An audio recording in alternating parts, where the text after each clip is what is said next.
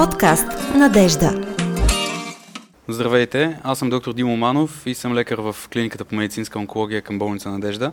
Днешният подкаст е част от ежегодната ни кампания за Пази Надежда, в която вече пет поредни години обръщаме внимание и даваме гласност по всички въпроси по темата за превенцията и борбата с ракът на гърдата, по възможността за запазване на фертилитета, както и подобряването на качеството на живот на пациентите, които преминават през подобно лечение. Казвам добре дошла и на един от най-изявените експерти в лечението на рак на гърдата, доктор Маргарита Талшанова, която е медицински онколог в клиниката по медицинска онкология. Благодаря за участието. Доктор и започваме с първият въпрос. А, доктор Талшанова, за никого не е тайна, че частотата на рак на гърдата се увеличава в последните десетилетия и години. Каква е актуалната статистика за България? Какви са рисковите фактори и защо е такава ситуацията? А, да, действително карцинома на млечната железа е най-честото злокачествено заболяване при жените. Статистиката обаче, за съжаление, не е много а, добра, защото през последните години частотата се увеличава в световен мащаб. Е около 2, а, 2 милиона жени ново диагностицирани годишно а, има в света. За България е средно около 4000 жени, като съответно показателите не се подобряват, а леко нарастват а, в, а, и в световен и а, в а, условията на нашата страна. Прави впечатление обаче, че ако средната възраст, в която се появява карцинома на гърдата, това е между 60 и 65 години, през последните години има едно подмладяване на заболяването. Дори ние забелязваме, че има жени, които са дори след 30 годишна възраст, се появява това онкологично заболяване. Ранното откриване на карцинома на млечната железа е свързано с по-добри показатели за неговото лечение. Естествено, това е едно заболяване, което причините за него са многофакторни, т.е. не може да се определи точно една причина, която е довела до неговото възникване. А, може да се посочи съответно възрастта, а, затластяването, начина на хранене, на живот, приемане на някои медикаменти, каквито са а, контрацептивите, където не е абсолютно доказано, че те водят като самостоятелен фактор за, тя, за развитието на карцинома на гърдата. А също така провеждането на някои лечение, например на лъч терапията по повод друго онкологично заболяване. Но трябва изрично да се подчертае, че причината за това заболяване е многофакторно. Но основното е, че пациентите наследяват или придобиват някакви генетични мутации, които са довели до развитието на карцинома на млечната железа. И чувайки точно тези статистики с нарастващата частота, чуваме 4000 жени в България, 2 милиона по света, знаем, че в другите държави, Западна Европа, особено и в Северна Америка, има доста добре работещи имплементирани скринингови програми, които обхващат вече в зависимост от държавата най-често между 50 и 74 годишна възраст жените. А каква е ситуацията в България? Имаме ли работеща скринингова програма? За съжаление, това е един изключително болен проблем, който ние трябва в най-скоро време да се реши, т.е. въвеждането на скринингови програми за специално, не само за карцинома на млечната железа, заедно и за другите онкологични заболявания, защото тези програми всъщност довеждат до едно по-рано откриване на а, онкологичното заболяване. И пак трябва да се подчертая, ранното откриване води до по-добри резултати и до пълното излекуване на, а, на заболяването при съответните пациенти. А за това до изчакването на въвеждането на скринингови програми, ние трябва да насочваме нашите близки и приятели да посещават своите лични лекари и активно да търсят формите на диагностика, на ранна диагностика, които биха могли да се приложат според възрастта на пациентите. Тоест, активното търсене от страна на пациентите на този етап а, за съответното на рутинно изследване замества въвеждането на скрининговите програми, които с най-голямо желание и удоволствие бихме ги посрещнали като специалисти. Точно така. И може би тук е точно време да направим един коментар, че скрининговите програми всъщност не целят да открият проблем сред пациенти, които имат оплаквания. Тяхната цел е да бъдат насочени точно към здрави хора, от населението, които имат рискови фактори за съответното заболяване. Така че не би трябвало да се чака появата на каквито и да е симптоми, за да се възползват от а, тези образни а, методи, диагностики и така нататък, да потърсят, когато дойде време за такъв. Да, преглед. защото карцинома на млечната железа той не се развива с определени си в най-ранните стадии, той, той няма никакви оплаквания, пациента няма никакви оплаквания, открит в един много ранен стадий на лечение, когато е с една скринингова програма, тогава ние всъщност може да се надяваме на едно пълно изликуване на заболяването. Добре, а какви са най-честите методи за диагностика на заболяванията на млечната жлеза? Достъпни ли са те в България? Имаме ли ги на разположение?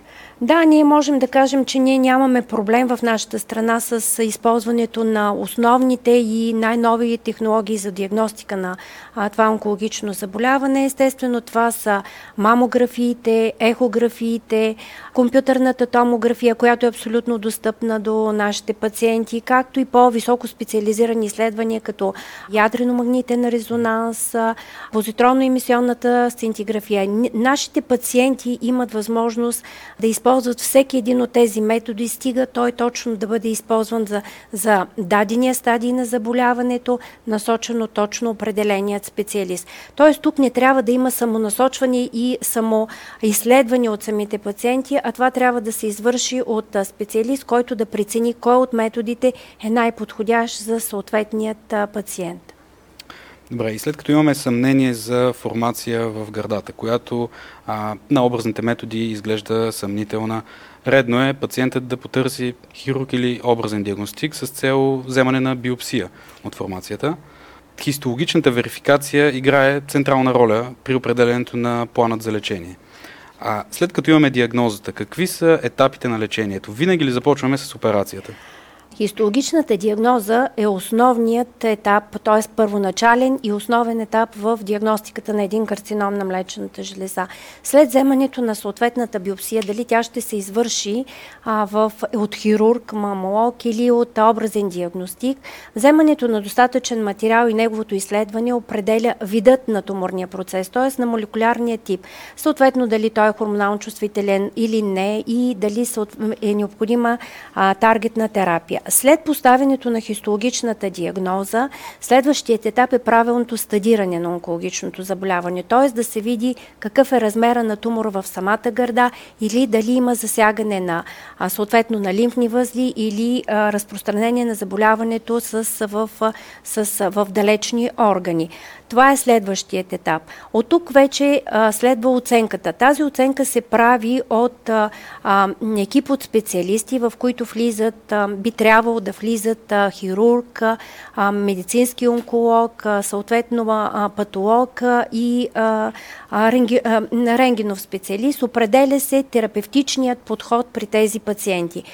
Според стадия на заболяването, терапевтичният, т.е. на подхода при пациентите с карцином на гърдата може да бъде различен. Дали те да провеждат така наречената предоперативна или неоадювантна терапия, съответно а, или директно да преминат на оперативно лечение. След оперативното лечение какво да бъде поведението? Дали да, трябва да има след оперативна терапия, каква да бъде тя? А, съответно химиотерапия, хормонотерапия, таргетна терапия и накрая последва активното диспансерно наблюдение, което продължава в рамките на години. И когато говорим за тези имунохистохимични показатели, които търсим от колегите патолози, тук най-вече визираме рецепторите за естроген, за прогестерон, както и така нареченият HER2, амплификацията на HER2 гена, която води до повишена експресия на рецептора по мембраната на клетките. Кои пациенти са най-подходящи за предоперативна терапия? Тоест, кога е подходящо да бъде препоръчана тя? Предоперативната терапия през последните години претърпя известна трансформация.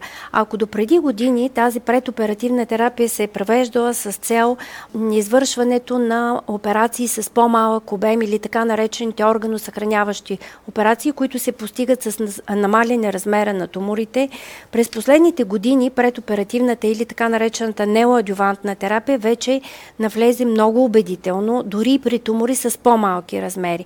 Идеята е да се види, освен намалене обема на тумора, да се види каква е неговата чувствителност към съответното лечение.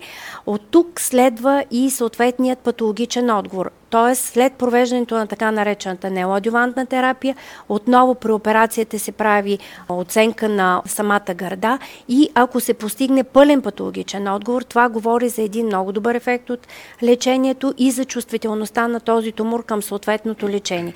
Защо го казвам това? Защото когато постигнем един добър патологичен отговор, дали пълен или частичен, ние всъщност постигаме ефект в по-нататъчното лечение, т.е.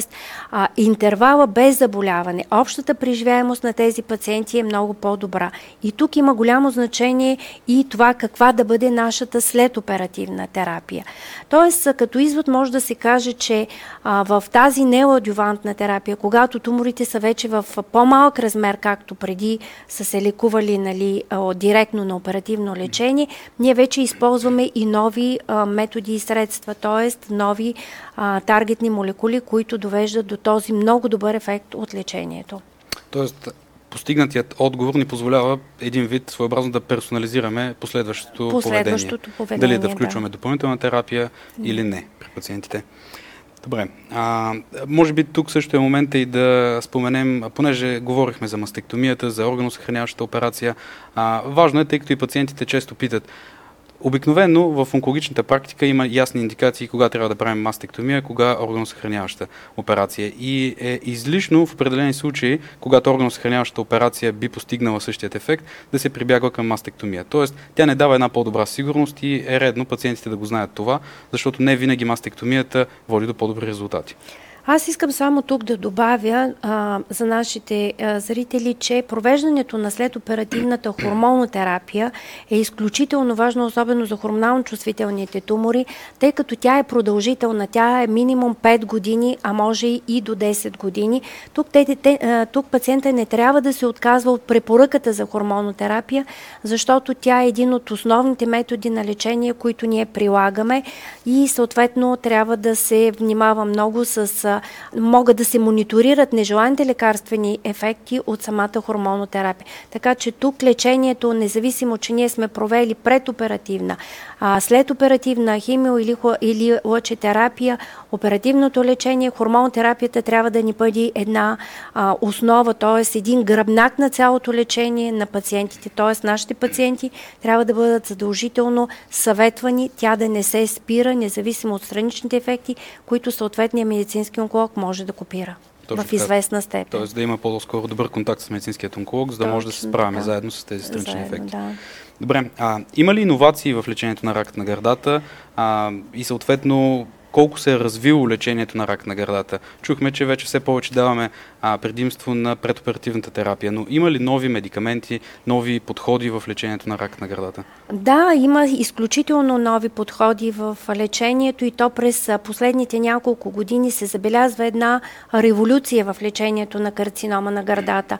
Ако до преди няколко години лечението а, беше основно насочено в лечението на метастазиралото заболяване и ние прилагахме така наречените различните таргетни молекули, където видяхме, че пациентите живеят с години нали, на това лечение и съответно поддържат едно добро качество на живот.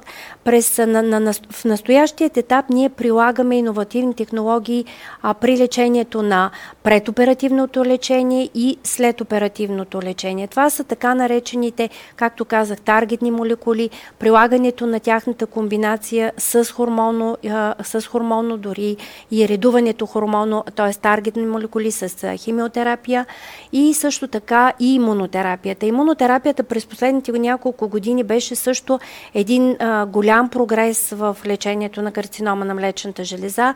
Ние вече имаме също натрупани немалък опит в лечението на, т.е. предоперативното неоадювантно лечение с имунотерапия, комбинирана с химиотерапия, както и в адювантното лечение. Тук говориме за един а, ренесанс, т.е т.е. за един изключително голям прогрес, когато едно нелечимо заболяване, което се считаше карцинома на гърдата, вече е лечимо. Податливо лечение, точно така.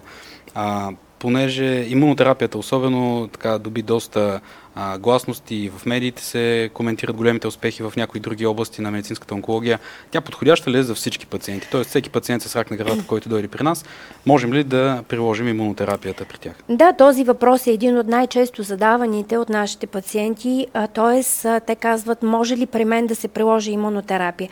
Не, не може да се приложи при всеки пациент имунотерапия. Тя на този етап все още е одобрена за лечението на, а, говориме за неметастазиралото заболяване, за лечение на пациентки с тройно негативен карцином. Това е карцином, който е нечувствителен а, към хормоналното лечение и таргетната терапия с а, негативен естроген, прогестерон и HER2 рецептор. В момента имунотерапията е прилагаме като неоадювантна предоперативна терапия. След, след това пациентките отиват на оперативно лечение и остават на няколко курса след оперативна имунотерапия. Трябва да се подчертае тук, че ефектите са изключително добри по отношение на отговора, който се получава, патологичният отговор, който се получава, с една, а, съответно, един акцент, че тези пациентки трябва много стрикно да се проследяват от лекуващия медицински онколог за нежеланите лекарствени събития, които самата имунотерапия може да, да доведе. Като скоба мога да кажа, че повечето нежелани лекарствени събития при имунотерапията са в предоперативния стадий. Така че ние, контактувайки с нашите болни, давайки им съответната терапия, трябва просто да поддържаме пряк контакт, за да бъдат посъветвани какво могат да очакват и как това да се преодолее, за да запазят едно добро качество на живот. И във връзка точно с а, иновациите, за които говорим, може би а, е редно да кажем, че нещата се развиват много в насока персонализирана медицина. Тоест, важно е нашите пациенти да знаят, че има и допълнителни генетични изследвания, които понякога са показани за пациентите, в зависимост от рисковият профил на пациента, в зависимост от тяхната възраст, които вече не само имат прогностично значение, но и а, по отношение на терапията. Тоест, наличието на мутации в конкретни гени ни позволяват в последствие да променим и нашето лечение. Било то оперативно, било то системно. Да, това е точно така. И да, всъщност пациентки, които а, имат съответно фамилна анамнеза за а, майка, леля с карцином на гърдата, с карцином на яйчника, трябва добре снетата от тях, т.е. от лекуващия лекар анамнеза за такава фамилна анамнеза при тези пациентки, трябва да бъдат посъветвани да се изследват за съответните генетични мутации, да се проследяват и така всъщност ние ще постигнем много по-добри резултати и ще отдиференцираме тези болни, които са подходящи за това лечение. Да, редно е да споменем, че всъщност тези генетични изследвания, поне за по-честите мутации, вече са и сравнително достъпни, достъпни в България, така че имаме достъп до тях и ги прилагаме в рутинна в практиката си. практика, да. Така, а достъпни ли са самите новости, които навлизат в световен мащаб? Тоест всички тези медикаменти, за които казваме, таргетни терапии, имунотерапии, имаме ли ги ние в България, ползваме ли ги при нашите пациенти? А, да, това е другият много често срещан въпрос, когато дадена пациентка влезе в кабинета и казва, вие това можете ли да го приложите в вашата клиника или в България. Тук мога с а, изключително удоволствие и гордост да кажа, че при нас, в нашата страна, във всички онкологични звена се прилага най-новата терапия. Тоест, ние имаме много бърз достъп до най-новите медикаменти, които влизат и комбинациите, в, с които те са възможни, което ни дава шанс а, нашата медицинска онкология да бъде на едно, а, мога да кажа, дори на световно ниво.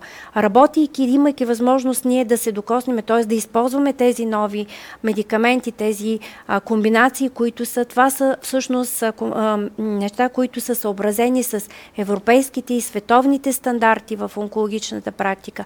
Така че а, тук трябва много добре на пациента, медицинския онколог да обясни, че ние сме имаме пълната възможност с тези а, медикаменти да се лекуваме. Те са изключително добре познати от нас и да имат пълно доверие в провежданото лечение.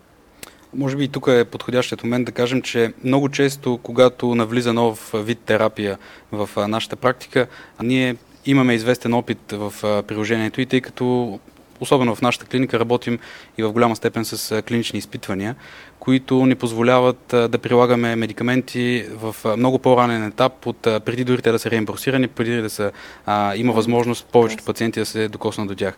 Така че клиничните изпитвания наистина са един много добър вариант и добра възможност за пациентите да получат а, лечение от бъдещето, бих казал. Да, но може би тук трябва да се обясни на, предварително на нашите пациенти, че тези клинични а, проучвания им дават нов шанс за лечение, т.е. шанс за лечение с най-новото, с най-инновативното в а, световната практика, така че а, ние тази възможност имаме в нашата клиника по медицинска онкология в болница Надежда. Точно така, пациентите да не се притесняват и да питат, а, когато става въпрос за тях или за техни да. близки. На няколко пъти споменахме вече за страничните ефекти от а, имунотерапията, от химиотерапията. Какви са най-честите странични ефекти? Какво наблюдаваме обикновено? Можем ли да се справяме с тях или наистина са а, тази представа, която някои от пациентите имат от а, филмите в миналото, а, е реалност? Да, разбира се, всеки един медикамент, който се прилага в нашата практика, той си има своите нежелани лекарствени събития. Най-честите това са гадене, повръщане, отпадност, болки по мускулите, косопат. А, съответно, те са изразени при различните пациенти в различна степен и се появяват съответно в различен период от тяхното лечение. Тоест, най-важното в конкретния случай е, че на всеки един от пациентите трябва да им бъде обяснено в детайли да му се обясни как се, как протичат, в какъв етап от лечението могат да се появят и най-вече съответно как те, те биха могли да се копират. Ние разполагаме със съвременни следства на лечение, в което тези нежелани лекарствени събития, тези странични ефекти, които пациентите от ги изпитват и от които те най-много се страхуват, а, могат да бъдат преодоляни, но Просто а, лекуващия лекар трябва първо добре да бъде информиран за тях от самия пациент, в какъв етап и в, с каква интензивност те се появяват, за да може съответно ние да се намесиме в правилния момент и с правилните средства. Отново да развенчаем само един мит тук, тъй като често в нашата практика има пациенти, които питат, а, имате ли съответно поддържащите медикаменти а, налични, т.е. трябва ли да се намеря от някъде другаде лекарства против гадене, против повръщане и така нататък. А, имаме ги налични, в клиниката работим рутинно с тях, така че това е проблем, който по-скоро трябва наистина да сигнализирате, ако въпреки нашите усилия не можем да овладеем. Добре, т.е. наистина важна е връзката между онколог и пациент, за да се справим с тези странични ефекти. Както казахме, особено това е важно и в по време на ендокринната терапия, която често продължава от 5 до 10 години, най-често при пациентките ни. А, така че там трябва да се поддържа една наистина добра връзка, за да може да се информира лекарят, тъй като в крайна сметка ефективна е тази терапия, която се приема от пациента. С това мисля, че приключваме нашият подкаст на тема лечението на ракът на гърдата. Като част от кампанията може да очаквате на 19 октомври и вторият подкаст, който ще засегне малко по-подробно именно темите за страничните ефекти от провежданата терапия и как да се справят пациентите с тях. През останалото време, разбира се, може да следите и сайтът на болницата, както и останалите канали в социалните медии за всякакви новости около кампанията за Пази надежда.